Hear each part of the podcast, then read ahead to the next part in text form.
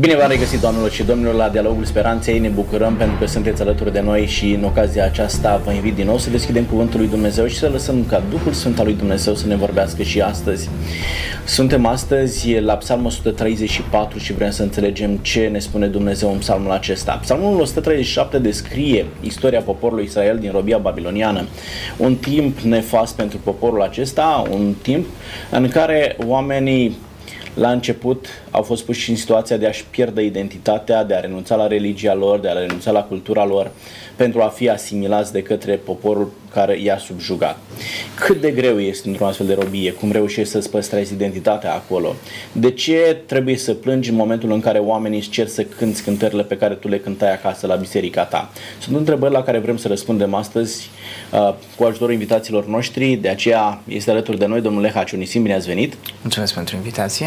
Domnul Lehaci este pastor în Biserica Adventistă de ziua șaptea și vreau ca astăzi să ne ajutați, cunoscând popo- istoria poporului Israel, să înțelegem înțelegem de ce oamenii stăteau pe malurile râului Babilonului și plângeau. Vă mulțumesc pentru că sunteți aici. Alături de noi este domnul Cristian Popa, bine ați revenit! Bine v-am regăsit. Domnul Cristian Popa este pastor în Biserica Pentecostală și lucrul acesta ne va ajuta să, să înțelegem cum vedeți dumneavoastră lucrurile din istoria poporului Israel. Ce s-a întâmplat cu oamenii aceștia când au ajuns acolo? Cum s-au adaptat ei acolo? Cât de bine le-a fost? Și-au dorit să scape de robie sau și-au dorit să scape de Babilon pentru că și asta se vorbește despre un Babilon spiritual. Oamenii își doresc să iasă din Babilonul acesta, s-au adaptat atât de bine încât nu-și mai doresc să plece de acolo. Ce își doresc oamenii, de fapt, sunt întrebări la care vreau să răspundem și vă mulțumesc pentru că sunteți aici. Domnule Haci, suntem la Psalmul 137. Psalmul 137 începe așa. Pe malurile râului uh, Babilonului ședeam jos și plângeam când ne aduceam aminte de Sion. În sălcile din ținutul acela ne atârnase marfele, căci acolo biruitorii noștri ne cereau cântări și asupritorii noștri ne cereau bucurie zicând, cântați-ne ceva din cântările Sionului. Cum să cântăm noi cântările Domnului pe un pământ străin? Era ceva de neacceptat pentru ei să cânte cântările Domnului pe un pământ uh, străin. De asta sunteți pastor. Uh, știu că aveți o deschidere în a relaționa și cu alte biserici decât biserica pe care dumneavoastră o reprezentați. Probabil dacă ați merge la o altă biserică, n-ați avea o problemă. Nu zic, întreb. Uh, uh, să cântați acele imnuri pe care dumneavoastră le intonați în biserica dumneavoastră. Uh, sau dacă, ați, dacă refuzați, vă rog să ne spuneți lucrul acesta. Întrebarea mea pentru dumneavoastră este următoarea. De ce refuzau evreii să cânte cântările lor pe un pământ străin? Era un păcat să faci așa ceva? Vă rog. Acum e foarte important să înțelegem eh, contextul uh, istoric. În momentul acela o parte dintre poporul Israel, că o parte dintre ei, o parte dintre celelalte triburi au fost duse în Samaria sau pierdut, erau în Babilon. O parte erau acasă, probabil că cei care au mai rămas. Și le era, vă dați seama, foarte greu să cânte cântări de laudă care erau în legătură cu ceea ce se întâmpla la Ierusalim, cu serviciul de acolo, cu jertfele de acolo, uh, cu închinarea pe care ei o aveau acolo. Acum, dacă ne uităm puțin la acest psalm, mie mi se pare că uh, cei din Babilon cumva și ironic adresează această întrebare. Adică, observați dumneavoastră, ei ar vrea să, să se atașeze complet de Babilon. Numai că observați că din acest psalm vedem că o parte dintre poporul care încă locuiește în Babilon, care uh, este acolo de foarte multă vreme, probabil că unii dintre copii s-au născut acolo și unii dintre ei nu știu dacă mai știau limba uh, lor, limba ebraică pe care o vorbeau la momentul acela, o parte probabil că și-au pierdut identitatea, dar nu cu toți. Observați, faptul că ei refuză să uh, să intoneze, să cânte imnurile care aveau legătură cu închinarea, cu locurile uh, care aveau o importanță emoțională, o importanță sufletească pentru ei. Uh, este, de fapt, uh, arată faptul că încă ei aveau valori, încă țineau la valorile Scripturii și se simțeau străini. Cred că și astăzi o parte dintre frații noștri români care sunt în străinătate și diaspora românească este foarte mare, chiar dacă unii dintre ei s-au obișnuit cu locurile de acolo, vorbim despre bisericile creștine, uh, sunt și acolo comunități foarte mari de frați creștini. Uh, cred că inima este încă în țară, uh, este încă legată de cântările, de liturgica, de momentele și de religia care au primit-o acasă. Și le-ar fi greu să cânte cântările acolo, ziceți dumneavoastră. Uh, nu vreau să spun asta. Noi cântăm cântările pe care le avem în România și în alte țări și vorbim în limba română, predicăm în limba română. Cred că era ceva, ceva special pentru ei și uh, eu cred că e o, e, e o ironie, de fapt. Nu vreau să răspundă la ironia. Nu vreau să răspundă la... e un fel de jocură subtilă pe care uh, o adresează...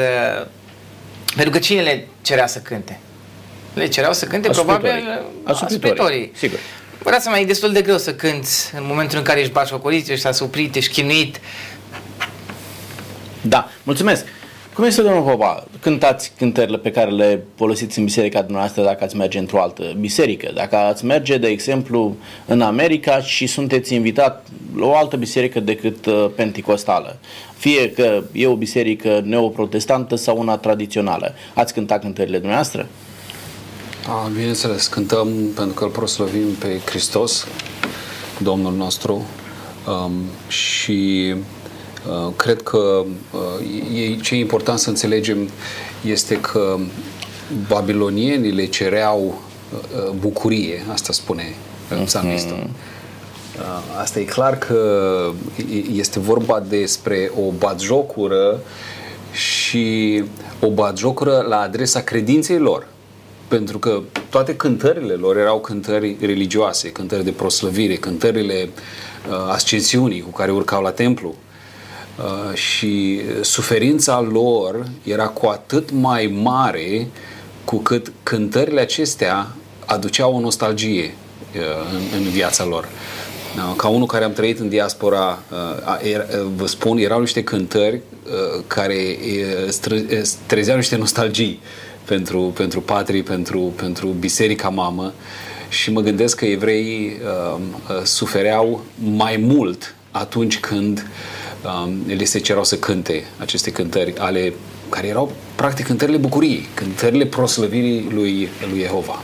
Dacă ne ducem aminte, evrei aveau anumite cântări ce vorbeau despre cetatea lor, despre cetatea Ierusalimului. Da, pentru că în final uh, spune Salmistul, dacă te voi uita Ierusalime, să-și uite dreapta mea de stonicia ei, să mi se lipească limba de cerul gurii, dacă nu voi face din tine culmea bucuriei mele. Uh, imaginați-vă că oamenii aceștia spuneau, cetate tare este Ierusalimul, este cetatea veșnică a lui Dumnezeu, da? Pe de altă parte, dacă ne ducem în cultura babiloniană, vă aduceți aminte pe Nebucadnețar când era pe acoperișul uh, palatului său și spune nu este acesta Babilonul cel mare pe care l-am construit eu, cine ar putea să cucerească Babilonul? În mentalitatea babilonienilor era aceeași cetate mare, veșnică, da, uh, Babilonul. Și acum vin babilonienii și spun, ia să vedem care e cetatea mare. E a voastră sau a noastră? Uh-huh. În condițiile în care voi sunteți robi la, la noi, da? Pe de altă parte mă gândesc de unde știau babilonienii cântările evreilor. O fi fost și unii dintre ei, întreb, au fi fost și unii dintre evrei care și-ar fi permis pe tărâmul babilonian să cânte cântările uh, evreiești, adică să aducă uh, un elogiu cetății Babilonului, uitând de cetatea lor, chiar dacă nu știau neapărat sau că nu au auzit specific cântările evreilor. Uh, pe vremea aceea, um, um, tradițional era ca să se cânte la adresa zeului sau a, a, exact. a divinității. Și uh, prin faptul că li se, li se solicitau acele cântări, era o umilire la adresa lor. Uite, vezi, Dumnezeii noștri sunt mai tari ca a voștri. Uite, vezi, cetatea noastră e adevărata cetate, nu a voastră. Odată ce voi sunteți rob la noi, nu puteți să spuneți că cetatea voastră este cea veșnică, exact. cea mai exact. puternică și așa mai departe, da? Era, ce spunea domnul Harș la început, era o ironie pe care oamenii aceștia nu voiau să și-o asume sub nicio formă. Acum, Poate că, vă rog. Trebuie să ne gândim la un moment dat că, uitați-vă că la cultura dominantă, cultura babiloniană, încerca de fapt să asimileze orice alte valori și orice altă cultură pe care o aveau celelalte popoare Acum, întrebarea pe care a spus-o dumneavoastră, nu știu dacă știau o parte dintre cântări. Eu tind să cred că unii dintre ei probabil că cântau și i-au auzit cântând. Dar observați, aici vorbește de fapt, psalmistul vorbește de o atitudine. Este foarte dificil să te resemnezi, să te acomodezi și să, să te reatașezi de fapt de, de un alt oraș. Adică pentru ei Ierusalimul, eh, în Babilon, unul dintre ei au dus-o foarte bine. Însă în inima lor exista acea dorință de a te întoarce acasă. Dacă vă uitați în cartea lui Daniel, Daniel a stat foarte mult timp în, eh, în Babilon, a avut uh, poziții importante în administrația babiloniană și cu toate acestea, chiar la bătrânețea lui și-a dorit să se întoarcă, plângea și Dumnezeu i-a zis, Daniele, tu nu te mai poți întoarce acasă. Deci dorința lui supremă a fost să se întoarcă acasă. Erau foarte atașați de, de, de cultura, de, de biserica pe care o aveau acolo, de, de jerfe, de, de templu, de sanctuar, de prezența lui Dumnezeu. Și atunci era foarte greu să intoneze astfel de cântări care aveau legătură cu locul acela special. Un loc uh, care avea o foarte mare valoare pentru este ei. foarte greu să cânti pentru o cetate străină, da? mai ales pentru o cetate asupritoare și uh, mai ales să faci conexiunea cu divinitatea din locul în care te afli. În loc să te gândești la divinitatea ta, să cânți pentru Dumnezeul pe care tu îl slujești, să cânți pe un, pentru un alt Dumnezeu. Oamenii aceștia au refuzat să facă așa ceva. Pe de altă parte, când ne aducem aminte de ce se aflau ei pe malurile râului Babilonului și cântau. Ce făceau acolo, domnul Popa? Acolo slujeau uh, ca sclavi cuceritorilor. Erau robi. Uh-huh. Și uh, în timp ce, în timp ce vorbeați, uh, mi-a venit în, în imagine oamenii de culoare care au fost luați uh-huh. sclavi din Africa și duși în Statele Unite și lucrau pe plantațiile de bumbac și de acolo, din durerea aceea, din dorul pentru casa natală, din dorul pentru plaiurile natale s-a născut muzica gospel. Uh, o muzică care de secole uh, îmbărbătează și binecuvintează pe oameni. Uh, Dumnezeu folosește lucrurile acestea grele pentru a face din ele ceva extraordinar. Pentru a scoate din noi ce este mai bun, ce este mai frumos, da. De ce s-a ajuns aici, în situația aceasta? De ce evrei au ajuns în această robie babiloniană? Nu știa Dumnezeu greutățile prin care vor trece, nu știa că babilonienii ar fi vrut să-i asimileze ca și cultură, ca și religie, să-i depersonalizeze. Știți că la un moment dat, în momentul în care acești tineri, da, Daniel și ceilalți colegi au ajuns acolo, le-au schimbat și numele, au schimbat uh, modul lor de gândire, le-au oferit o anumită educație și așa mai departe. Dumnezeu fără doar și poate știa că ei vor trece pe aici. De ce a permis Dumnezeu să ajungă în situația aceasta poporul Israel, domnule Hage? Dacă ne uităm de fapt la cărțile profeților, uh, Erimia, Isaia, și alți profeți care au avertizat și au, au rostit de fapt judecățile divine asupra poporului. Consecința din ceea ce vedem în Sfânta Scriptură a fost uh, cumva rezultatul păcatelor pe care le-au făcut. Deci uh, plecarea lor în Babilon s-a datorat faptului că ei au greșit și a venit ca o judecată divină. Acum trebuie să-L înțelegem pe Dumnezeu în toată complexitatea Lui. Observați, Dumnezeu la un moment dat în momentul în care poporul nu se mai întoarce, în momentul în care poporul este atât de uh, decăzut moral, Dumnezeu spune că singura soluție pentru reabilitarea acestui popor este ca să plece din nou în robie. Și vedem de fapt că robia a fost o lecție foarte importantă pentru ei. Dacă până la momentul robiei, poporul Israel încă pendula așa dintre a-i sluji lui Dumnezeu și a sluji altor zei, a se închina altor zeități pentru că și-au făcut uh, diferite uh, locuri de închinare pe înălțimi, avem toată istoria regilor a împăraților care uh, unii dintre ei au fost credincioși lui Dumnezeu, alții nu. Însă după Babilon se pare că ei nu se mai închină, deci își învață lecția, nu se mai închină altor Dumnezei străini. Uh, Babilonul este, în primul rând, uh, momentul în care ei iarăși se atașează mai mult de Dumnezeu, observați că de multe ori încercările sunt în favoarea noastră, din Babilon, să nu uităm un alt lucru important, ei își construiesc sinagogi. Deci sinagoga uh, a plecat tocmai de la această perioadă grea pentru ei pentru că ei nu mai aveau templu. Și atunci au avut nevoie de o adunare, de un loc unde să se întâlnească, să se închine lui Dumnezeu și unde să învețe. Uh, după Babilon se pare că apar și școlile. Uh, să nu uităm că uh, școlile sunt iarăși atașate, sunt se dezvoltă în proximitatea sinagogii, se pune foarte mare accent pe educație, pe educație religioasă, care e atașată de cultura religioasă ebraică și până la urmă eu aș spune de fapt că chiar dacă Babilonul a însemnat o experiență foarte tristă și grea pentru popor, a fost mijlocul prin care Dumnezeu i-a reeducat și i-a ajutat să se întoarcă la el. Să știți dumneavoastră că experiențele grele s-ar putea să fie șansa noastră de a ne întoarce la Dumnezeu. Și cred că Dumnezeu de aceea a lăsat această, uh, această judecată divină, pentru că este o judecată divină până la urmă uh, înrobirea lor și plecarea, deportarea lor în, uh, în Babilon. Deci ziceți dumneavoastră că a fost un fel de a-i corija pe oamenii aceștia. Care erau, domnul Popa, cele păcate atât de grave încât a fost necesar ca poporul acesta să fie dus în robie, să poată fi corijat. Că Dumnezeu vede că rămânerea lor acasă, la templu, templu care era o mândrie națională. Era o minune ceea ce a făcut Dumnezeu pentru ei și toată spiritualitatea gravita în jurul acelui templu. Dumnezeu a spus, voi la templu nu vă mai puteți reveni, este nevoie să mergeți într-o robie. Ce a fost atât de grav? Ce au făcut oamenii aceștia? Care sunt păcatele, poate de care ar trebui să ținem și noi cont astăzi, să nu ajungem într-o astfel de situație? Vă rog. Persistența în idolatrie.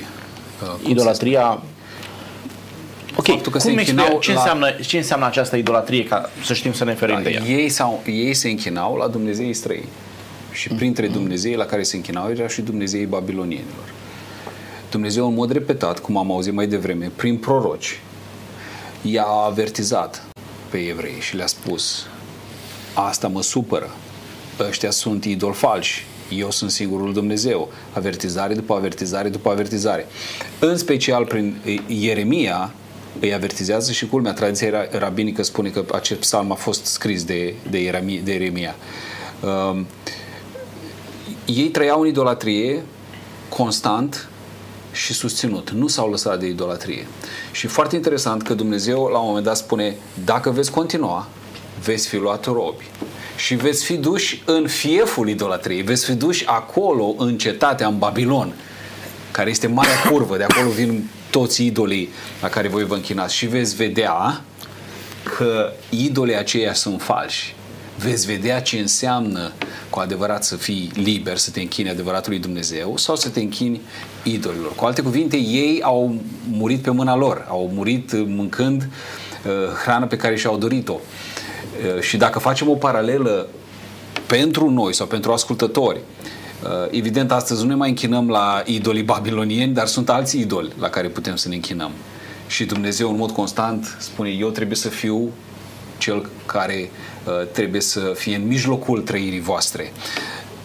Dar dacă nu ascultăm, la un moment dat Dumnezeu poate permite căderea completă în robie și de acolo din groapă oamenii să-și dea seama de fapt cui trebuie să se închine ce greșeli au făcut și cum trebuie să se întoarcă cu adevărat. Deci, din ce spuneți dumneavoastră, uneori este nevoie să ajungem atât de jos, să suportăm consecințele greșelilor noastre, să înțelegem cât de grav este păcatul pe care l-am făcut, pentru ca ulterior să găsim resurse spirituale și emoționale încât să ne întoarcem la Dumnezeu. Nu este de dorit, dar poate să fie istoria unor persoane. E clar istoria unui popor. Poporul Israel nu a mai fost niciodată la fel Uh, cum se spunea mai devreme, au trebuit să uh, improvizeze, au trebuit să se adapteze, să facă uh, sinagogi, să aibă anumite întâlniri, să-și păstreze tradiția, cântările, scripturile, dar Uh, se putea mai bine. Puteau să rămână în țara lor, puteau să slujească în continuare lui Jehova, dar vedeți,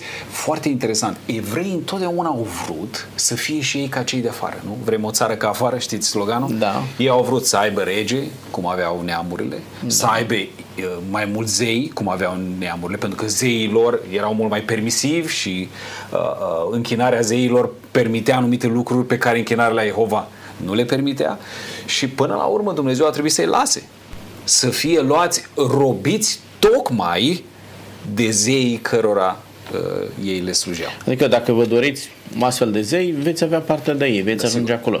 Da, mi se pare un lucru extrem de, de grav, da, închinarea la idoli, ceea ce i-a condus pe oamenii aceștia acolo a fost o istorie de 70 de ani, o istorie nefastă, o istorie în care oamenii aceștia au suferit, dacă ne aducem aminte și poate vom discuta în ocazia aceasta cât de puțin s-au întors de acolo, adică idolatria pe unii chiar i-a câștigat cu totul și oamenii și-au dorit să rămână acolo. Da? Dar haideți să definim uh, partea aceasta de idolatrie, ce anume este, cum anume ne putem feri de ea, cum anume putem să nu ajungem în situația în care ei au ajuns. Cum ați defini idolatria, domnule Hagi? Idolatria, de fapt, înseamnă, depinde din ce perspectivă o definim, înseamnă să te închini mai multor Dumnezei, unor Dumnezei, pentru că uitați-vă, în, de fapt, omul din în toată, vorbește aici Mircea Eliade în Cartea Istoria Religiilor, a fost uh, înclinat, a fost, el a simțit nevoia să se adreseze unor zei și atunci, vedeți dumneavoastră, omul și-a creat el în uh, toată istoria umanității și-a creat uh, o parte dintre zei. Pentru că omul are nevoie să se raporteze la o ființă divină, o ființă superioară. Și atunci, fiind uh, vorba de foarte multe culturi și foarte multe persoane, observați și perioada judecătorilor, oamenii au tot, uh, au tot adăugat zei la uh, închinarea lor, pentru că de fapt de ce, de ce aveau nevoie de zei? Pentru că ei era nevoie, vreau să se să închine, se închine. Unor, unor zeități. Însă dacă ne uităm de fapt din perspectiva Scripturii, Iahve este descris, Dumnezeul Bibliei, Dumnezeul evreilor și Dumnezeul creștinilor este descris ca fiind un Dumnezeu gelos și este descris ca fiind singurul Dumnezeu. Deci Dumnezeu nu acceptă deci vrea exclusivitate. ca închinarea pe care eu o aduc să o aduc lui, dar să o mai aduc și altcuiva. Și atunci de fiecare dată a existat o tensiune între ceea ce făceau oamenii, între modul în care ei se închinau și dorința lor de a se închina mai multor Dumnezei și ceea ce cerea Dumnezeu. Uh, Babilonul a însemnat de fapt o cultură foarte interesantă. Să știți că la un moment dat uh, Babilonul a fost foarte tolerant până la un anumit punct. Uh, s-a permis ca să existe foarte multe religii, să existe foarte multe, pentru că erau foarte multe popoare, foarte multe culturi și fiecare a venit cu religia lui și a fost foarte permisiv. Până la un moment dat când Nebucarnețar, dacă ne dăm în scriptură, își dă seama de fapt că dacă există foarte multe religii și foarte multe culturi, atunci el va pierde. Și a spus așa, eu pot să instrumentez, să folosesc închinarea și religia pentru ca eu să am mai multă putere. Și a dat un decret, dacă vă amintiți la momentul acela, prin care a cerut după ce a, a avut parte de acea viziune, acel vis pe care l-a dat Dumnezeu să facă acel chip în Valea Dura, unde să se închine cu toții. De ce să se închine? De fapt era, la un moment dat observați că Babi, ba, Babilon, Babilonul avea, el avea pe Nebucanețar ca fiind cel mai important împărat. El l-a construit. Și acest Nebucanețar a vrut el să devină zeu.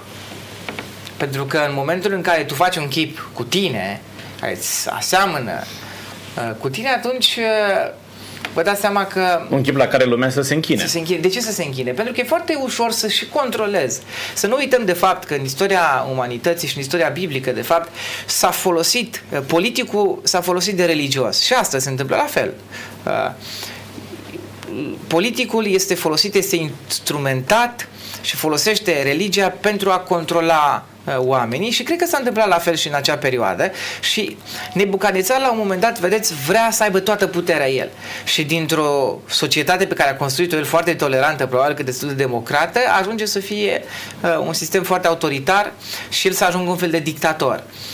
Uh, și vă dați seama că în momentul acela, în contextul acela, poporul Israel a avut foarte mult de suferit, a, a fost persecutat. Câți au rămas în momentul în care a făcut Nebucannețar statuia și când a dat acel decret să se închine? Cât s-au închinat? Nu știm ce s-a întâmplat cu Daniel. Era plecat în perioada aceea. Probabil că era plecat, da, nu era, era în zona. Din zona. Dar doar, cei tri, doar trei tineri au rămas. Prietenii lui Daniel au rămas. Probabil că o parte dintre ei s-au închinat. Cei mai mulți s-au, s-au închinat. Omul a înțeles că masele au nevoie de o divinitate și a spus de ce să nu fie eu însumi o divinitate, pentru că în felul acesta îi controlezi mai ușor. Asta este ceea ce spuneți dumneavoastră. Bun, domnilor, haideți să vedem dacă ceea ce a descris domnul Lehacionisim a fost realitatea din Babilon, noi am putea spune că aici în România suntem cumva protejați. Uh, nu avem conducători care se erigeze într-o divinitate, nu avem uh, un panteon, uh, suntem un popor creștin, ne închinăm unui singur Dumnezeu, da, indiferent că sunt mai multe denominațiuni, toți sunt creștini și recunosc un singur Dumnezeu. Nu există o, o închinare politeistă, da? De o gândire și o închinare monoteistă. Mai există riscul, domnul Popa, de închinare la idoli în contextul acesta? Sau suntem protejați și putem să ne luăm gândul de la un astfel de păcat? Dacă avem o gândire scripturală, scripturală biblică, uh, înțelegem că există pericolul acesta. Sfântul Apostol Pavel spunea că în spatele oricărui idol este un demon, este o forță satanică care uh, minte pe om, care îl duce în, în, în cădere, în eroare.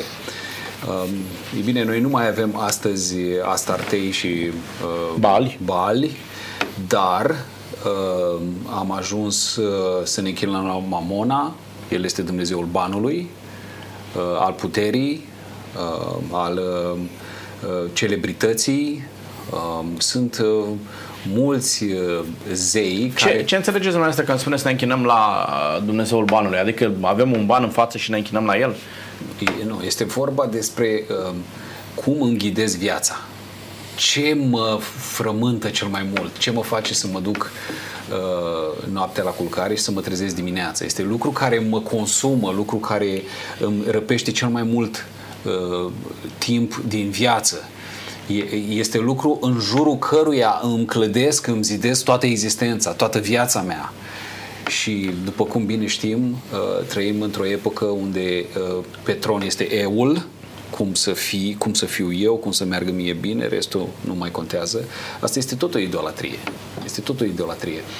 Dacă Dumnezeul lui Israel ar fi pe tronul vieții noastre, celelalte lucruri ar fi evident secundare. Banul este bun atâta timp cât tu îl stăpânești, nu când te stăpânește el pe, pe tine. Puterea poate fi folosită pentru o influență bună, pozitivă, biblică, nu pentru a controla masele oamenii Uh, și așa mai departe, cum se întâmplă în zilele noastre. Am înțeles. Deci dumneavoastră spuneți că orice lucru pentru care noi investim mare parte din timpul nostru, da, alocăm mare parte din energia, emoția, sentimentele noastre, poate deveni un idol pentru Absolut. noi. Da? În regulă. Dar Vorba despre uh, prioritate. Uh, a te închina lui Dumnezeu și a te raporta uh, la Dumnezeu ca fiind cea mai importantă persoană înseamnă să pui pe primul loc. Înseamnă uh, ca el să conteze pentru tine și tot ceea ce faci tu să fie făcut în raport cu această persoană supremă care este Dumnezeul Creator. În momentul în care alte persoane sau alte lucruri sau uh, pot să fie puterea sau dorința, anumite dorințe păcătoase pe care le avem noi, uh, vin și sunt puse, devin prioritatea noastră, e, sunt puse pe primul loc în viața noastră, atunci uh, vorbim despre o formă de idolatrie. Dumneavoastră spuneați la un moment dat că trăim într-o cultură și într-o țară puțin diferită, dar uitați-vă la cultul personalității pe care l-au folosit anumiți conducători și se pare că domnul Nicolae Ceaușescu în momentul în care a fost în, cred că în China sau în, uh, în Corea de Nord, cred că în China a văzut cultul personalității, a văzut cât de apreciat și a văzut faptul că îi se închină lui acelui conducător a venit și l-a introdus și în România și se pare că... Bine, am scăpat de epoca aceea, vorbim Bun. despre a, alte e timpuri, că am scăpa, da. scăpat da, astăzi, da, da. dar uitați-vă că sunt astăzi alte țări unde există regimuri din acestea autoritare, tiranice, unde oamenii se închină pur și simplu împăratului. Se mai întâmplă și astăzi. Dar, domnilor, adesea revenim dumneavoastră spuneați așa, la un moment dat Nebucadnețar și-a făcut un chip, da, și le-a cerut oamenilor să se închine la el. Astăzi mai sunt chipuri la care oamenii se închină, Uh, mai este cineva care îți pune în față un chip și spune, uite, închină-te aici, sau sunt oameni care din convingere își aduc în casă, uh, în viața lor, anumite chipuri, uh, stau înaintea lor și se închină, pentru că închinarea înseamnă nu doar, știu eu, te duci oriunde te găsești, a închis ochii sau cu ochii deschiși, spui, Doamne, ajută-mă, scapă-mă și atât. Și există o formă, niște programe de închinare a, pe care noi le, le folosim, o anumită liturgică. Mai există astfel de chipuri și în cultura românească? Există de fapt, uitați-vă la anumiți uh, frați creștini care spun așa, eu nu mă închin unei icoane sau unei statui, ci eu de fapt prin acel instrument, prin acea icoană, eu mă, mă raportez la Dumnezeu. Însă cred că ar trebui să fim foarte atenți aici, pentru că de fapt același lucru făceau și evreii din, uh, din vechime când se închinau la alți Dumnezei. Poate că unii dintre ei vreau să... Deci omul tot timpul a, a avut nevoie de reprezentare.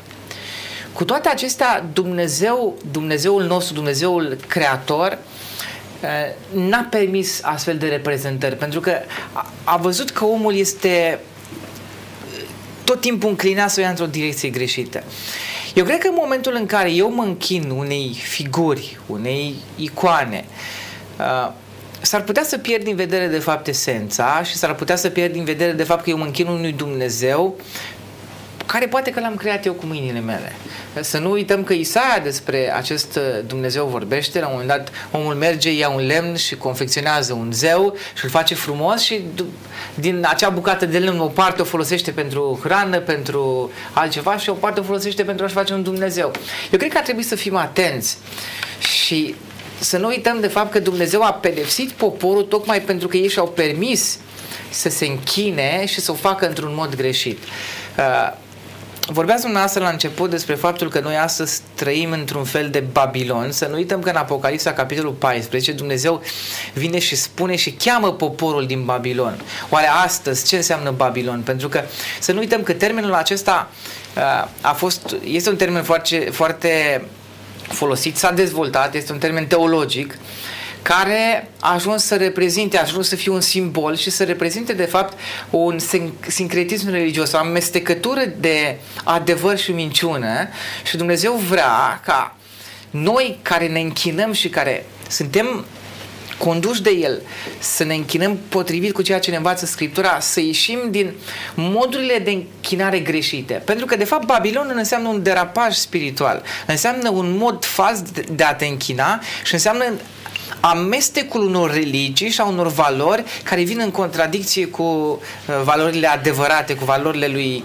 Hristos. Dumnezeu. Uh, ați amintit la un moment dat ceva de ce spune Isaia și am deschis uh, în, pentru ca și cei care ne urmăresc să știe despre să înțeleagă despre ce este vorba. Isaia capitolul 44, de la versetul 9 ne spune așa. Cei ce fac idoli, toți sunt deșertăciune și cele mai frumoase lucrări ale lor nu slujesc la nimic. Ele însele mărturisesc lucrul acesta, n-au nici vedere, nici pricepere, tocmai ca să rămână de rușine.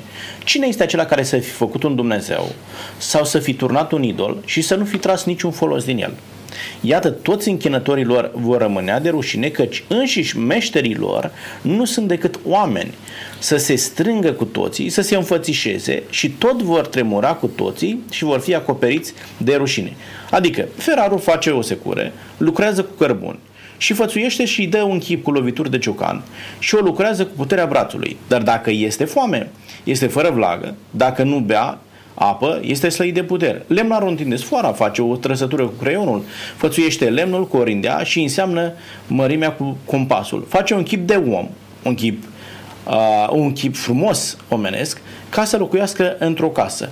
Adică uh, explică Isaia cum anume se face un Dumnezeu. Da? Procesul fie ferarul, fie rănarul face un Dumnezeu, face un chip, face o imagine la care ulterior oamenii se închină. Există, domnul Popa, astfel de înletniciri, de îndeletniciri în poporul român? La noi se întâmplă lucrul acesta? Pot fi, știu eu, acele chipuri, acele înfățișări uh, înțelese ca fiind idoli și există riscul ca o închinare la astfel de înfățișări să ne ducă acolo unde a ajuns poporul Israel? Um, da, orice închinare la idol poate să ducă la robie și cu siguranță va duce la robie. Uh, poate uh, comparația totuși nu are uh, atâta valoare, mai ales pentru că ei credeau, babilonienii, oamenii vechi, că în clipa când construiește zeul respectiv, spiritul, Duhul, Zeul vine și locuiește în statuia respectivă. Ceea ce prorocul spune acolo, Dumnezeu prin gura prorocului, este o ironie în sensul în care, uite, din același material ai făcut un pat, ai făcut o sapă, ai făcut ceva cu care lucrezi și în același material tu folosești să faci un Dumnezeu căruia te închini. Ceea ce vreau să spun este că eu sunt creatorul care am făcut toate lucrurile. Tu creezi din ceea ce deja eu am creat. Asta este, cred că, uh, uh, ideea de bază. Dacă revenim la noi, uh, orice chip cioplit, orice înfățișare poate să ducă în idolatrie. Dacă ne uităm la evrei, evreii nici măcar poze cu familia nu au în casă, din cauza că ei sunt foarte atenți nu cumva să încalce una din cele 10 porunci, care vorbește de, uh, despre a nu-ți face chip cioplit sau orice altă imagine care ar putea să te tragă de la închinarea adevărată. Știm, am auzit argumentele că uh, omul respectiv nu se închină la a, uh, icoana respectivă, la statuia respectivă, ci la ceea ce reprezintă. Însă, uh, uh, din câte știm, uh, din discuția cu femeia samariteancă, Hristos spune închinătorii adevărați se vor închina în duh, duh și, în adevăr. și în adevăr. Aia trebuie să ne preocupe pe noi. Iar acea, acea închipuire nu este adevăr, asta este ideea, da? Exact, este o imaginație, o închipuire de-a lungul veacurilor, pentru că erau analfabeții, au trebuit să aibă o anumite imagini ca să înțeleagă Scriptura asta putem să înțelegem și să cădem de acord. Dar întotdeauna când intervine un mediator, când trebuie să mă rog cuiva care la rândul lui sau ei să meargă la Dumnezeu și să intervină pentru mine, deja încalc principiul scriptural care afirmă că adevăratul închinător se închină în duh și în adevăr. Pentru a te închina în duh și în adevăr nu ai nevoie de reprezentații fizice. E adevărat ce spuneați dumneavoastră mai devreme, oamenii credeau că în momentul în care este construit chipul, Duhul și vine în el. Și astăzi sunt unii care, domnule, este o icoană făcătoare de minuni, o icoană care plânge și da. așa mai departe. Pe e când Dumnezeul care cere închinarea în exclusivitate, da, se revelează cu acest nume de Iahve, cel care are existența în sine însuși. Mm-hmm. Da? Adică Dumnezeu nu primește viață de la cineva, nu are nevoie de cineva exteriorul lui care să îl facă să trăiască, ci el are existența în sine însuși. Doar un astfel de Dumnezeu uh, poate să primească închinare. Nimeni altcineva, vă aduceți aminte că Ioan, da, ucenicul iubit al Domnului, la un moment dat, uh, în cartea Apocalipsei, atunci când primește viziunea, vrea să se închine îngerului care îi vorbește. Și îngerul îl oprește și spune, nu, și eu sunt împreună slujitor cu tine. Adică lui Ioan îi permite un înger să-i se închine. Și tu te închini la o înfățișare care nu are nimic a face. Bun, domnilor, haideți să înțelegem că este un lucru grav, da? Lucrul acesta este un semnal de alarmă, porunca spune foarte clar să nu vă închinați, atenție, înaintea lor, da? și nici să nu le slujiți, nu doar că a, ca o reprezentare spune să nu vă închinați înaintea lor și să nu le slujiți. Adică sunt lucruri foarte clare care vin din partea lui Dumnezeu și de care trebuie să stăm deoparte, văzând consecințele pe care alții le-au, le-au purtat. Aș vrea să mergem mai, mai departe. Cum s-au adaptat evreii în robia aceasta? Și-au dorit să plece imediat de acolo sau uh, zis, bă, cred că mai putem sta. Ce au găsit ei în momentul în care au ajuns în Babilon? Uh, cât de bine, cât de rău le-a fost? Ce și-au dorit să facă mai departe? Domnule Haci. Acum, vedeți dumneavoastră, depinde de persoane. Une, unele dintre persoanele care au ajuns în robie chiar au trăit foarte bine acolo. Pentru că să nu uităm că și în robia egipteană, unii dintre ei au fost folosiți pe post de conducător sau uh, au fost deasupra altora pentru a-i controla și aceia au dus-o bine. Uh, unii n-au vrut să se întoarcă. În momentul în care profetul vine și le spune să se întoarcă din Babilon, ei nu sunt atât de doritori. Asta înseamnă de fapt că ei s-au atașat, s-au integrat, uh, se simțeau foarte bine și Babilonul a devenit casa și a devenit național lor, adică au iubit până la urmă Babilonul. Uh, tocmai aici vedem de fapt o problemă, pentru că Dumnezeu a spus că cât trebuiau să stai în Babilon? Cât a fost profeția? 70 70 de ani. Adică după 70 de ani vine profetul și spune a sosit timpul să ne întoarcem, să ne ducem acasă, să reconstruim templu. Uitați-vă la, la cât de insistenți sunt uh, Ezra și Neemia, care vor să aducă poporul înapoi, să construiască, să, să se întoarcă la închinarea adevărată și să facă anumite lucruri așa cum vrea Dumnezeu și poporul spune nu. De ce? Pentru că totdeauna, vedeți dumneavoastră, nouă este foarte ușor să o luăm într-o direcție greșită. Poporul a greșit, unii dintre ei eu cred că s-au pierdut în Babilon și cred că marea majoritate, așa cum și astăzi, din păcate, uh, uitați-vă că noi facem așa o paralelă, avem undeva la 5 milioane de români în diaspora, cred că după Siria suntem pe locul 2 și noi n-am fost într-un război. Câți dintre românii care sunt plecați în diaspora se mai întorc acasă sau vor să se mai întoarcă acasă? Da, a, cred că nu o fac pe motive sau pe criterii de religie, nu, nu, nu o fac pe de alte religie, criterii. Da, eu vreau să spun că nu toți au făcut-o pe criterii de religie, ci unii Au dat de bine criteriul acolo. economic. Da, au adică dat de bine era și au foarte zis, bine. "Nu mai- nu mai în pleca." Babilon se trăia bine. Trebuie să ținem cont și de lucrul acesta. Se trăia bine, era bogăție, era prosperitate, avea o viață mult mai bună decât uh, probabil în... uh, Da, spune un istoric Alexandru Brejea că doar după un an de zile evreii conduceau deja cele mai mari afaceri din Babilon. Adică oamenii chiar s-au adaptat atât de bine încât au spus ce sens are să mai, uh, să mai pleci de aici. Dar domnul Popa, în momentul în care îți merge bine pe pământul acesta, atunci când te adaptezi atât de bine, în Babilon sau mai puțin contează unde. Mm. Contează că ți este bine acolo, cât de mult îți mai dorești să te întorci în patria mamă unde știi că ai templul tău, ai biserica ta, uh, că te poți întâlni cu Dumnezeul adevărat acolo, că poți avea o închinare autentică și te poți apropia de Dumnezeu. Da, în prosperitate omul uh, e drept, mai greu se gândește la lucrurile spirituale. Dar eu vreau să, uh, să înțelegem că mai important este să trăiești cu Dumnezeu acolo unde ești așezat. Uh, Nu este neapărat legat um, credința noastră de un anumit loc. E drept, Astăzi, da. E- da e- atunci... Asta, corect, atunci era. Dar acum, în cazul nostru, uh, omul poate să trăiască bine într-un loc și să slujească pe Dumnezeu în comunitatea lui, în bisericile care sunt în diaspora, fără neapărat ca credința lui să fie legată cu Sigur. patria. Uh, Asta trebuie să, să specificăm. Uh, Și chiar sunt foarte multe comunități din diaspora la care ne uităm cu invidie. Uh, Sigur. Da? Adică oamenii sunt foarte ok, au o închinare autentică, este poate ceva ce era cum la noi câțiva ani în urmă. Da, Da? oamenii au Sunt plecat chiar cu conservatori. nostalgia și au vrut să-și păstreze o anumită formă a închinării.